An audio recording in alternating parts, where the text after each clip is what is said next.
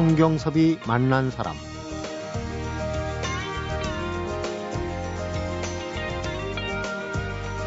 현재 등록문화재로 지정된 한국의 간이역은 구 서울역을 제외하면 모두 22개.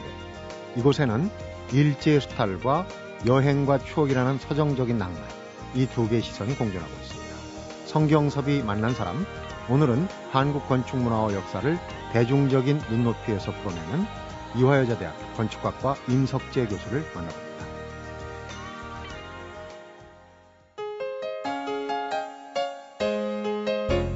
임석재 교수님 어서 오십시오. 예, 안녕하십니까. 반갑습니다. 예. 보통 이제 건축가, 건축가 1세대로 불리시는 분, 김원 선생님하고 승효상 선생님을 저희가 일찍이 모신 적이 있습니다. 예, 예. 그래서 우리 임 교수님은 건축의 역사, 건축 사학을 전공하셨어요. 예. 그래서 이제 청취자분 중에 임 교수님 책을 읽어보신 분들도 굉장히 많을 텐데, 어, 좀 됐습니다만은 이제 서울의 골목길, 예. 또 간이역, 이런 이제 우리 일반 서민들의 눈높이에 맞는 그런 이제 건축의 문화, 역사의 소재들 많이 다루셨어요. 예, 예. 그게 뭐 제가 하는 중요한 작업 중에 하나고요. 그것만 하는 건 아닌데 네.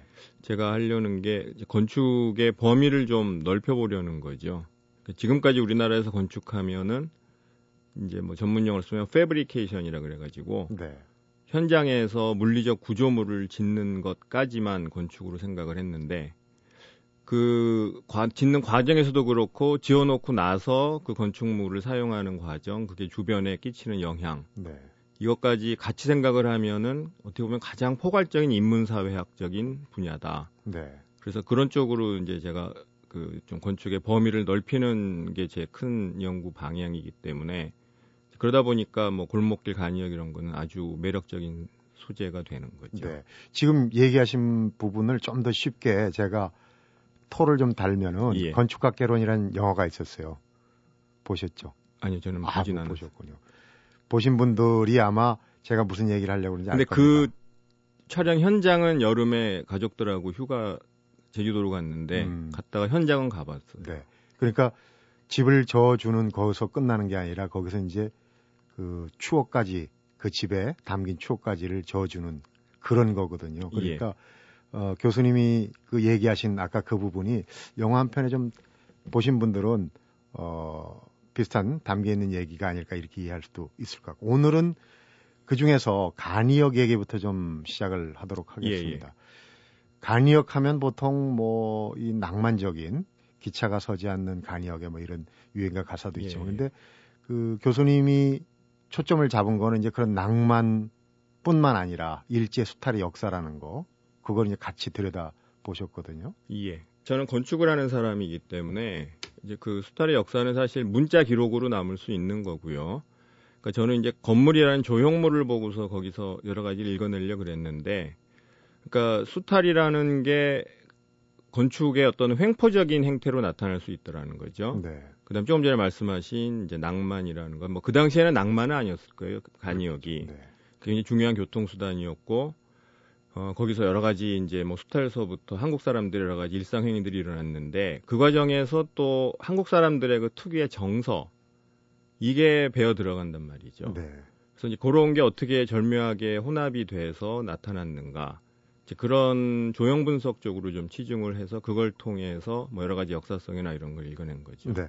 간이역이 지금 뭐 교통 특히 철도가 완전히 재편이 됐기 때문에 사실 어 실질적으로 이용하는 그런 시설이 아닌 시설이 됐어요. 점점 그렇게 돼가고 있죠. 문화재로만 이제 남고 그래서 그러다 보면 저 다 없어지기 전에 보존해야 된다 그래서 등록문화재로 등록되고 그러는데 어떻습니까? 예. 다녀보시니까 우선 숫자상으로 간이역이 어느 정도? 숫자상으로 이제 간이역의 정의를 어떻게 내리냐에 따라 다른데 그냥 우리가 통상적으로 알고 있는 이제 그런 정도의 간이역이면은 그게 한 그러니까 해방 후에도 한 60년대까지는 지어졌거든요. 네. 그러니까 이제 한 번 어떤 건축 형식이 생기면은 그게 뭐 그렇게 그 나라가 바뀐다고 해서 하루 아침에 싹 없어지는 게 아니기 때문에 네. 그래서 60, 5, 60년대까지 지어졌던 것까지 합하면 한 100여 채 이상 지어졌고 많이 흘려서 지금 한 40여 채도 안 남았을 거예요. 네. 좀 의미를 찾을 수 있는 그러니까 문화재로 등록된 간이역은 어느 정도? 됩니까? 그게 이제 처음에 모두에서 밝히셨듯이 22점. 네. 예. 근데 모르겠어요. 이 책이 2009년에 나왔는데 그 후에 추가 등록이 있었는지는 제가 확인을 안 해봤습니다. 네. 간이역을 이제 전국 곳곳에 특히 이제 등록된 간이역을 중심으로 발품을 하시고 예, 예. 직접 그 앞들 뒤들 안에 뭐 창고까지 샅샅이 뒤집어 예. 다니셨는데 건축학적으로 간이역이 어떤 의미를 가지고 있어요? 어, 그러니까 이제 일제가 처음 서양식 건축을 한국에다가 강제로 이식을 시켰죠. 그러니까 어떻게 보면 이제 지금 우리가 겪는 이 혼란의 시발점이기도 한데 그 우리가 서양 문명을 우리가 자발적으로 받아들여서 그거를 우리에 맞게 시행착오를 스스로 겪은 게 아니라 이제 외세에 의해서 강제로 서양 건축이 이식이 됐는데 그 대표적인 양식 중에 하나이고요. 그러니까 네. 이 간이역 형식은 이제 영국에서 실제로 시골에 있는 기차역 19세기 때 그거를 일본이 이제 메이조신 통해서 음. 일본이 받아들인 다음에 그걸 다시 한국에 이식한 그래서 한국 사람들이 어떻게 보면은 그 시골에서 시골에 사는 가장 그 평범한 한국 사람들이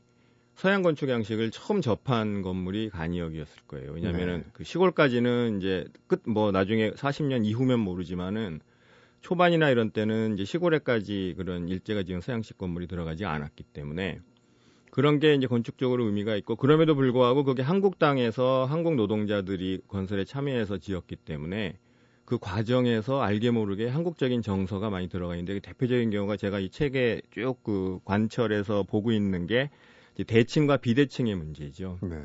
그래서 보통 서양의 건축 형식은 대칭이 지배적이고요. 그게 서양 사람들의 일반적인 행태라든가 음. 가치관, 뭐 문명 형식, 사람들이 조직이 회사에서 조직이 돌아가는 방식, 또 매뉴얼에 따라서 쫙 진행되는 음. 시스템으로 돌아가는. 그러나 한국 사람들의 기본적인 조형 의식은 비대칭이에요. 그래서 룰보다는 그때그때 현장에서의 적응 적응력. 그게 이제 근대화로 오면서 한국 사람들이 잘 교통벽구도 안 지키고만 이제 좀 혼란스러운 부작용으로 나타나기도 하는데. 네.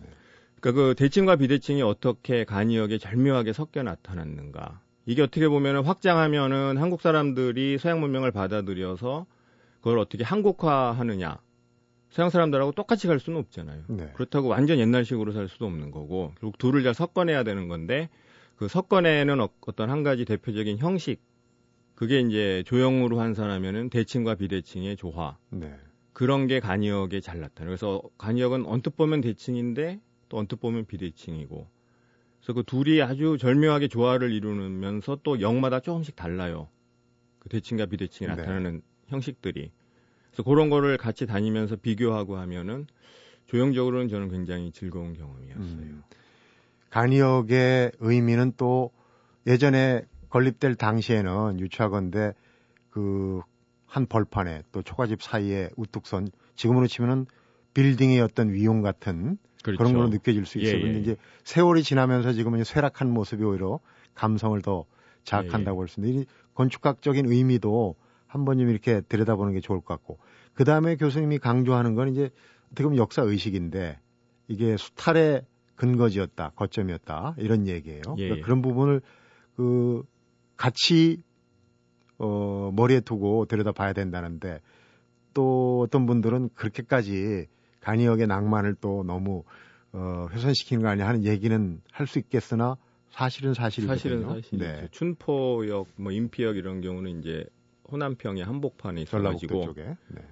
그게 이제 식량 그게 바로 군산항으로 철도가 연결이 되거든요. 네. 그러니까 그 호남평에서 거두른 거둔 식량을 군산항으로 해서 이제 일제가 그 수탈해 가는 그 전진 기지였기도 했고요. 네. 그래서 이제 그 두 역은 상당히 보면 위압적이에요. 근데 또 다른 데 가 보면은 아주 그 지역에 맞게 아주 아기자기하게 잘 꾸민 역도 많고 네. 역사성은 분명히 이제 우리가 그건 놓치면 안 되는 문제고 지금 뭐 독도 문제라든가 여러 가지 일본의 저런 행태를 보더라도 어 그러나 또 동시에 그게 한국 땅에서 그 아주 시골 농촌에 한국의 보편적인 백성들의 그런 바닥 정서가 잘 배워낸 측면도 있거든요. 네.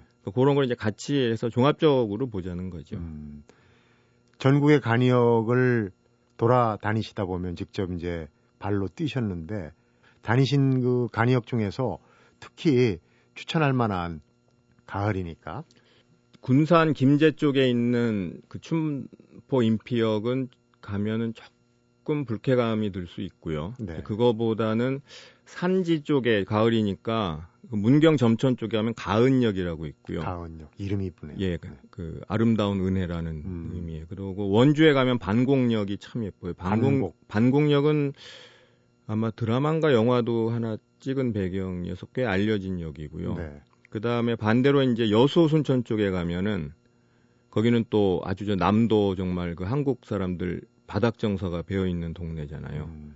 그쪽 가면은 이제 율촌역이라든가 원창역, 음. 그게 거의 한 몇 킬로 사이 두고 붙어 있는데 그거는 아주 그 한국 농가랑 거의 비슷해요 기차역이. 네. 그러니까 전혀 뭐 일제 때 그런 기차역 느낌이 안 들고 언뜻 보면은 주변 농가랑 구별이 안 될 정도로 네.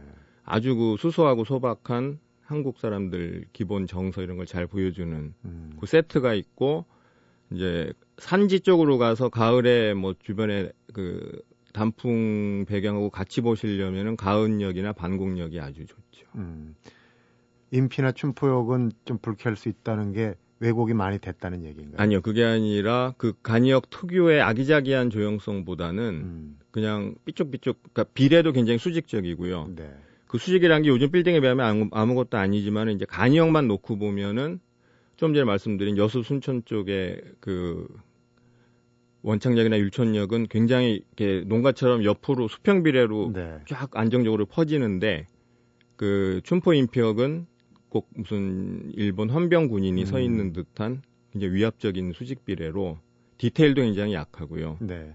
그거는 그러니까 정말 수탈 목적으로 지었다는 게 딱 느껴질 정도로 그러니까 그거는 이제 역사성을 보 느끼기에는 아주 좋은 대상이고요. 네. 좀 감성적으로 가시려면은 여수 순천으로 가시든지 음. 저쪽 문경이나 원주 산 쪽으로 좀 가시든지 그러면 될 것 같은데. 네. 그 건축 중에서도 건축의 역사, 건축 사학, 간이역과 또 서울의 골목길을 들여다볼 수 있는 그런 시각 참 어, 흥미로운데요. 건축 사학과 관련된 얘기 잠시 후에 또 나눠보도록 하겠습니다. 성경섭이 만난 사람 오늘은 이화여자대학교 건축학과 임석재 교수를 만나보고 있습니다.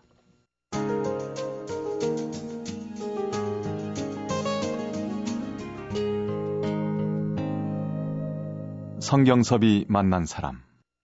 건축이라는 게 좁은 의미에서는 그 몰라도 이제 넓히면은 뭐 인문학과 예술 이런 데까지도 영역을 예. 넓혀간 어떻게 보면 좀 까다로운 부분이 있어요. 특히 이제 임 교수님 같으신 건축 사학의 경우에는 이제 그런 부분이 좀 어, 더하리라고 보는데 그런데 처음에는 어쨌든 건축 설계하고 그런 데부터 시작을 하셨겠죠, 임 교수님도. 이제 학생 때는 지금도 그렇고 뭐 우리나라 건축과 그 교과 과정을 보면은 설계 중심이에요. 네. 그래서 저도 설계 열심히 했고 잘했는데 어느 날 이제 도서관에 앉아서 책을 보는데 그게 더 재밌더라고요. 설계하는 것보다는. 음. 그래서 이런 쪽으로 이제 하게 됐는데 설계도 지금 아직 꿈을 안 부리고 있고 네. 아직 작품은 없지만은 예 그러고 있습니다. 그렇군요. 무엇보다도 우리 임 교수님은 이제 책을 굉장히 많이 쓰신 그 뒤에는 또 굉장히 많이 읽으셨겠지만은 본인이 직접 한번 그 계산을 하고 계신지 대충 책 첫 책을 내고 몇 년 동안 몇 권 정도 쓰신 걸로 기억을 하십니까? 그 제가 94년에 이제 처음 교수로 부임하고 첫 책이 95년에 나왔죠. 추상과 감옥이라는 책인데 네. 그 이후로 그러니까 95년부터 치면 올해가 18년째고요. 18년째. 이제 교수 되고 된 걸로 94년부터 치면 19년째인데 지금까지 출간된 거는 43권이고요. 43권. 지금 가을에 이제 오, 요번 가을에 나올 거까지 치면은 그게 한 권이 될지 두 권이 될지 모르겠는데 좀 두꺼워서요. 음. 그러니까 44권이나 45권이 되겠죠. 가장 애착이 가는 책 두 권만 꼽는다면 제일 처음 나왔던 책하고 그 다음에는 다 뭐 흔히 얘기하는 이제 뭐 손가락 깨물어서 안 아픈 열 손가락이 다. 예, 예. 네, 그 그죠. 근데 와 43권 18년 동안 만으로는 17년인데 그렇게 이제 책을 많이 쓰시게 되는 쓰다 보니까 많이 쓰신 거라고 얘기를 하시면 안 됩니다. 이유가 있습니까? 일단은 재밌고요.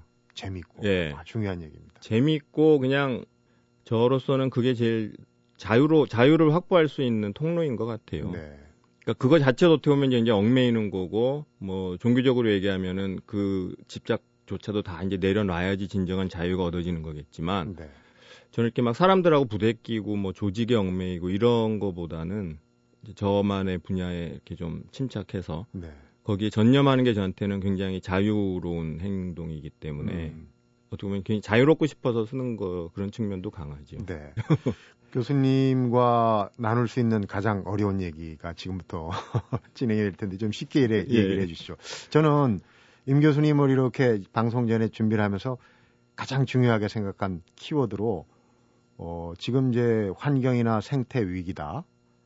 그런데 이런 위기를 그동안 그 우리 인류가 쭉 겪어왔고 일곱 번인가라고 얘기를 하셨어요. 근데 이걸 극복할 수 있는 거는 마이너리그에 힘이 있어야 된다. 마이너리그에 운동이 있어야 된다. 이렇게 얘기를 했거든요. 그래서 간이역, 골목길, 어떻게 보면 비주류 마이너의 의미거든요. 어떻게 해석을 해야 될까요? 어, 그러니까 항상 문명은 이제 메이저리그 중심으로 진행이 되죠. 메이저리그 중심으로 진행이 되는데 어, 그래서 각종 이제 좋은 말로 포장을 한단 말이죠. 그래서 문명이 발전하면 늘 좋은 일만 있을 것 같고, 네. 늘 발전만 있을 것 같고, 적어도 이전 시대보다는 모든 면에서 잘 살게 될 거라고 선전을 하고 포장을 하지만 네. 전혀 그렇지 않다라는 거죠. 네. 그래서 그 문명이라는 게 항상 보면은 발전을 분명히 가져다 주기는 하지만은 우리가 치러야 될 반대급부가 늘 있다라는 거죠. 근데 그 반대급부를 감춘단 말이죠, 항상. 그래서 이제 그 반대급부를 들여다보는 사람들은 늘 마이너리그고 전락을 하게 돼요. 네. 문명과 맞서야 되고. 그래서 문명은 항상 개인한테 횡포를 저지른단 말이죠. 근데 개인들이 그걸 몰라요. 그래서 문명의 횡포에 다치면서 망해가고 힘들어하고 그 대신 손에다가 조그만 단, 단 열매를 쥐어주니까 그게 단 줄 알고 그래서 개인들이 아주 철저하게 문명에 맞설 수 있는 그 무장을 해야 돼요. 이제 점점 문명의 횡포는 더 심해가기 때문에 네. 특히 기계 문명에서는 이제 기계를 앞세운 그 횡포가 심해가기 때문에 그래서 각자가 마이너 리그의 구성원이 돼가지고 문명에서 좋은 거는 취하되 거기에 따르는 피해는 개인 차원에서 철저히 막아야 돼. 그 피해를 막는 것까지 문명이 장치를 마련해 주지는 않는다는 거죠. 네. 그거는 정치도 마련해 주지 않고 경제도 마련해 주지도 않고 방송국이 마련해 주지도 않아요. 그건 개인이 철저하게 무장을 해서 그 혜택은 취하되 개인은 마이너리그로 남아서 문명이 항상 저지르는 반대국부에 대항할 수 있는 네. 그 시사 선택의 지혜로 무장을 해야 된다는 음. 얘기죠. 지금까지 하신 얘기를 조금 쉽게 서울의 골목길로 한번 어, 대입해서 풀어보겠습니다. 서울 예. 골목길을 그 구석구석 다 다니셨어요. 예. 총 다니신 거리가 뭐 서울 부산 거리라고 얘기를 하는데 예, 뭐 더 될 수도 있고 안 될 수도 어, 있고 그거는 예. 지금 골목길들이 많이 없어지고, 없어지고 있어요. 있죠. 그리고 골목길 하면은 뭐 달동네 안 좋은 면만 생각하는 사실은 그렇지 않은 문화적인 건축학에 의미 있는 골목길도 예. 많거든요. 그 얘기를 좀 해주십시오. 우선 서울의 골목길 중에 그런 그 문화적인 가치, 건축학적인 가치가 남아 있는 골목길들이 어느 정도 지금 그러니까 보존이 되죠? 제가 그 책에서는 이제 여덟 동네, 그러니까 동으로 치면 여덟 동네고요. 행정구역으로 치면요. 근데 이제 한, 한 동네, 한남동은 너무 넓어서 1동, 2동, 뭐 이태원동 나눠가지고 아홉 개 꼭지로 다뤘었는데, 아, 그러니까 이렇게 토막토막이 남아있는 데는 아직 많이 있는데, 네. 그렇게 일정한 동네 단위로 남아 있는 거는 제가 그 책에서 다뤘던 한 열동네 안팎 정도예요. 음. 예, 그리고 그 책 나온 이후에 삼선 일동은 없어졌고요. 음. 그리고 지금 없어지려고 이제 변호표 뽑아들고 대기 중인 동네도 몇 개 있고요.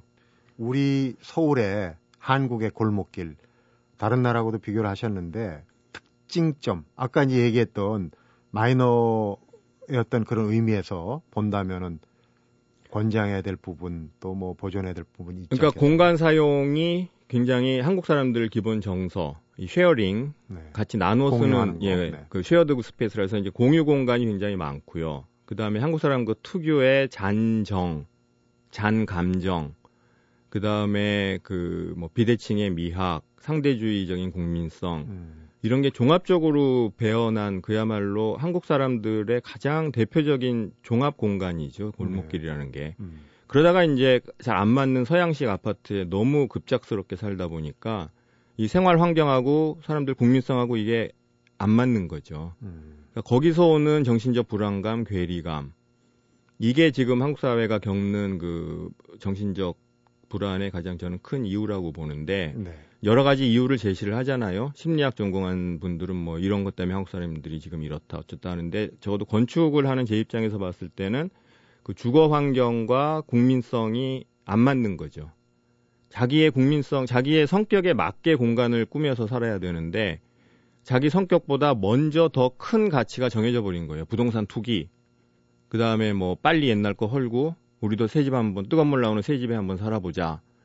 그러니까 먼저 더 큰 가치가 정해져 버리고 그게 거꾸로 이제 밑으로 내려오다 보니까 사람들 성격하고 이게 안 맞는 공간이 그냥 온갖 주변을 지배해 버리게 되니까 네.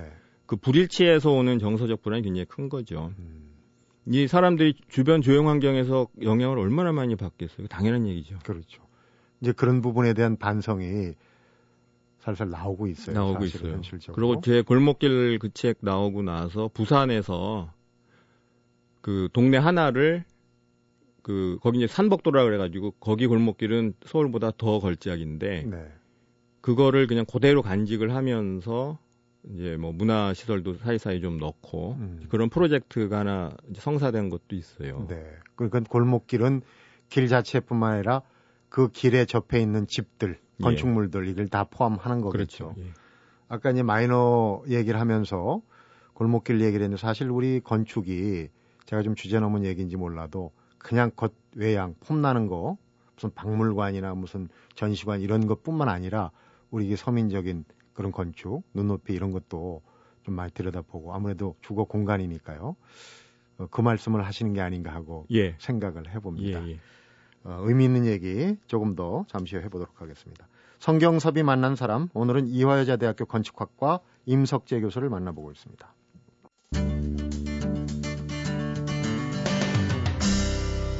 성경섭이 만난 사람 집 하면은 그야말로 어, 사는데 기본적인 거 아닙니까? 그런데 건축하면은 좀 뭐랄까 이 문화예술적인 측면 뭐 이렇게 대비를 하신 게 기억이 납니다. 건축과 우리 그 얘기하는 소박한 집이라는 개념하고. 그러니까 이제 집이라는 게 보면은 건축의 어떻게 보면 제일 집약판이기도 하죠. 이제 설계하는 사람도 보면은 집이 제일 어렵고 반면에 집을 잘 설계하게 되면은 이제 다른 건물은 상당히 잘 설계할 수 있는 아주 좁은 공간 안에 가장 많은 조건을 만족시키면서 설계를 하던 게 집이고 네. 사회적으로 보게 되면은 한 사회의 가치관이 종합적으로 묻어나는 게 집이죠. 그러니까 박물관 이런 건물들은 이제 객관적인 건물이잖아요. 네. 그러니까 거기에서 사람들이 버리는 행태도 제한적이란 말이죠. 그러고 사람들이 출퇴근하면서 밤에는 비워지고 근데 집은 그 안에서 정말 빨개 벗고 모든 일상생활이 다 일어나는 그렇기 때문에 이제 그런 공공 건물에서 우리가 읽어낼 수 있는 코드도 있지만은 집이라는 게 보면은 이제 산업이라는 공공 차원에서부터 개개인들의 사생활까지 공공 영역서부터 사적 영역까지 모두를 아우르는 가장 포괄적인 공간이기 때문에 네.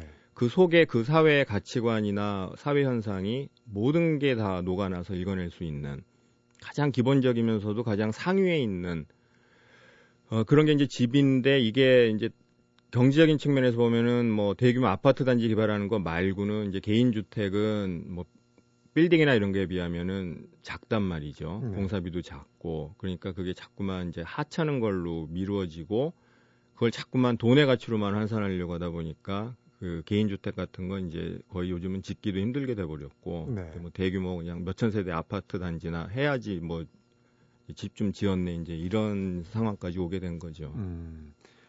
얘기 나온 김에 이 서울이라는 도시 공간 앞서서 골목길 얘기도 했는데 문제점 참 많은 데죠. 애정 어린 비판을 많이 하고 또 따가운 질책도 하시고 그런데 어떻습니까? 지금 뭐 뉴타운 같은 게 이 주거 형태 다양성을 해친다 뭐 이런 얘기도 나오고 그래서 지금 뭐 재고 또 뭐 이런 얘기도 나오고 그러는데 기본적으로 이 서울이라는 어 주거 공간을 지금까지 운영해온데 어, 지금 임 교수님의 시각에서 볼 때 가장 큰 문제점은 어떤 거라고 보십니까?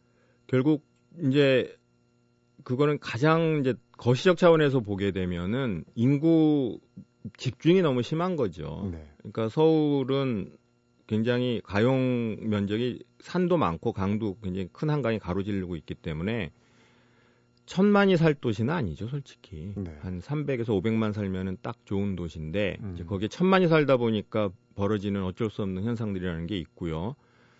그거는 뭐 이제 어쩔 수 없는 것도 있고 뭐 그것부터 지적을 해야 되는 측면도 있는데 그건 이제 제 범위를 벗어나는 일이니까 이제 일어난 현상만 놓고 보게 되면은 이제 과밀에 따른 그 주거 문명, 주거 문화의 획일화 그, 그 다음에 거기에 따라서 아까도 말씀드렸지만은 지금 뭐 여러 가지 과정 붕괴라든가 이런 얘기들이 많이 나오는데 그 가정 붕괴라는 걸 꼭 사회적인 현상으로만 볼 것이 아니라 네.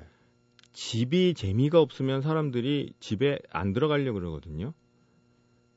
그러니까 집이 재밌으면은 밖에서 노는 것보다 집이 더 재밌으면 집으로 가겠죠, 당연히. 근데 일단 아파트라는 게 이게 굉장히 획일화되고 단조로운 공간이기 때문에 개인주택과 비교를 해봤을 때 네. 개인주택은 아무리 작은 집이라도 거기서 나올 수 있는 공간 조합의 수가 굉장히 많아요. 그리고 사람들이 거기에다가 굉장히 다양한 영역이나 의미를 부여할 수 있는 그런 조형적인 장치들이 많은데 네. 아파트는 그게 굉장히 단조롭기 때문에 사람들이 아파트 집, 집 하면은 집에 그냥 밤에 잠자는 거 이상은 생각을 안 한단 말이죠. 앉아서 TV 보고 예. 뭐그 정도. 그러니까 그게 재미가 없으니까 자꾸 집 밖에서 돌게 되고 음. 그러다 보니까 가족들이 어떤 여- 유대감이 사라지고 예를 들어서 사교육이 융성하는 것도 아파트의 그 재미없는 가정 생활을 뭔가 그리고 또 밤에 술 문화가 많고 뭐 술자리가 많고 이런 걸 다 우리가 의미를 부여한단 말이죠. 사회생활을 잘하려면 술을 잘 마셔야 돼. 네. 뭐 좋은 대학 가려면 사교육을 해야 돼 하고 의미를 부여하지만 사실 그게 어떻게 보면은 그 집이 재미없는 거를 합리화하기 위해서 다른 데 시간을 보내는 거에 대해서 어떤 자기, 합리화 네. 그런 거에서 이게 서로 같이 맞물려 가는 현상이라는 얘기죠. 음. 그래서 결국 그 주거 문화의 획일화라는 게 지금 한국 사회 이런 여러 가지 붕괴 현상에 저는 제일 한가운데 있다라고 봐요. 건축하는 사람 입장에서. 네. 이해가 되는 게 혹시 유럽 여행하신 분들 뭐 네덜란드 덴마크 가면은 뭐가 그렇게 재밌는지 끝난 바로 집에 가서 예. 그것도 문 꼭 걸어 닫아 놓고 그 안에서 놓고 별의별 일이 다 일어난단 말이죠. 개인 주택 안에서는. 네. 예를 들어서 우리나라가 지금 영국이랑 비교를 했을 때 주거 생활에서 가장 부족한 것 중에 하나가 영국 사람들은 취미란에 국민의 50% 이상이 뭘 쓰냐 하면은 가드닝이라고 써요. 음. 정원 갖고 예. 그 집에 가면은 정원 가꾼단 말이죠. 그것만 해도 그게 가져다 주는 정서적인 효과라든가 그렇게 정서적으로 집에서 안정되게 잘 저녁을 지내고 그 다음 아침에 회사 가면은 대인 관계도 좋아질 수밖에 없고 그러면 사회 문제도 덜 일어나고 서로 양보하고 웃으면서 근데 가드닝이란 말 자체가 우리나라는 굉장히 낯선였단 말이죠. 네. 건축가들 나오시면은 꼭 하는 질문이 있습니다. 우리 저 임 교수님이 불리해질 수도 있는 순간인데 임 교수님 집은 그러면 가드닝을 할 수 있는 그런 거겠죠? 건축가. 시 아니 저는 뭐 책이 많아가지고 네. 이제 책을 보관을 하려면은 공간이 문제가 되잖아요. 자기 합리화 아닙니까? 그러면 앞으로 집을 지으실 계획 그건 있죠, 당연히. 어떻게 그러니까 짓겠다 하는 게 아마 꿈이 좀 많이 메모도 많이 하고 것 예. 뭐 이제 그 구체적인 설계 아니라는 거는 이제 부지가 정해져야 나오는 거기 때문에 그 정도까지 정확히 만들지는 않았고 큰 방향은 스케치는 뭐 수백 장 해놨죠. 네. 그래서 큰 컨셉은 놀이터죠, 놀이터. 놀이터. 집은 때문에. 놀이터여야 돼요. 그 재밌어야 되는 거죠 한마디로 집에서 사는 게 그중에서 음악을 듣던 뭐 책을 읽건 가드닝을 한 건 각자 이제 할 일인데 적어도 공간적으로 집은 재밌어야 돼요 놀이터. 네. 그래서 저도 그 전에 저 녹번동에 이제 아파트 살기 전에는 개인 집에 오래 살았었는데 그때 기억이 생생해요. 그럼 보면 이렇게 뭔가 이렇게 집안에 영역이 많다는 얘기죠. 장소라는 음. 어떤 의미를 인문학적인 의미를 부여할 수 있는 그런 지점들이 많아요. 개인 주택은. 네.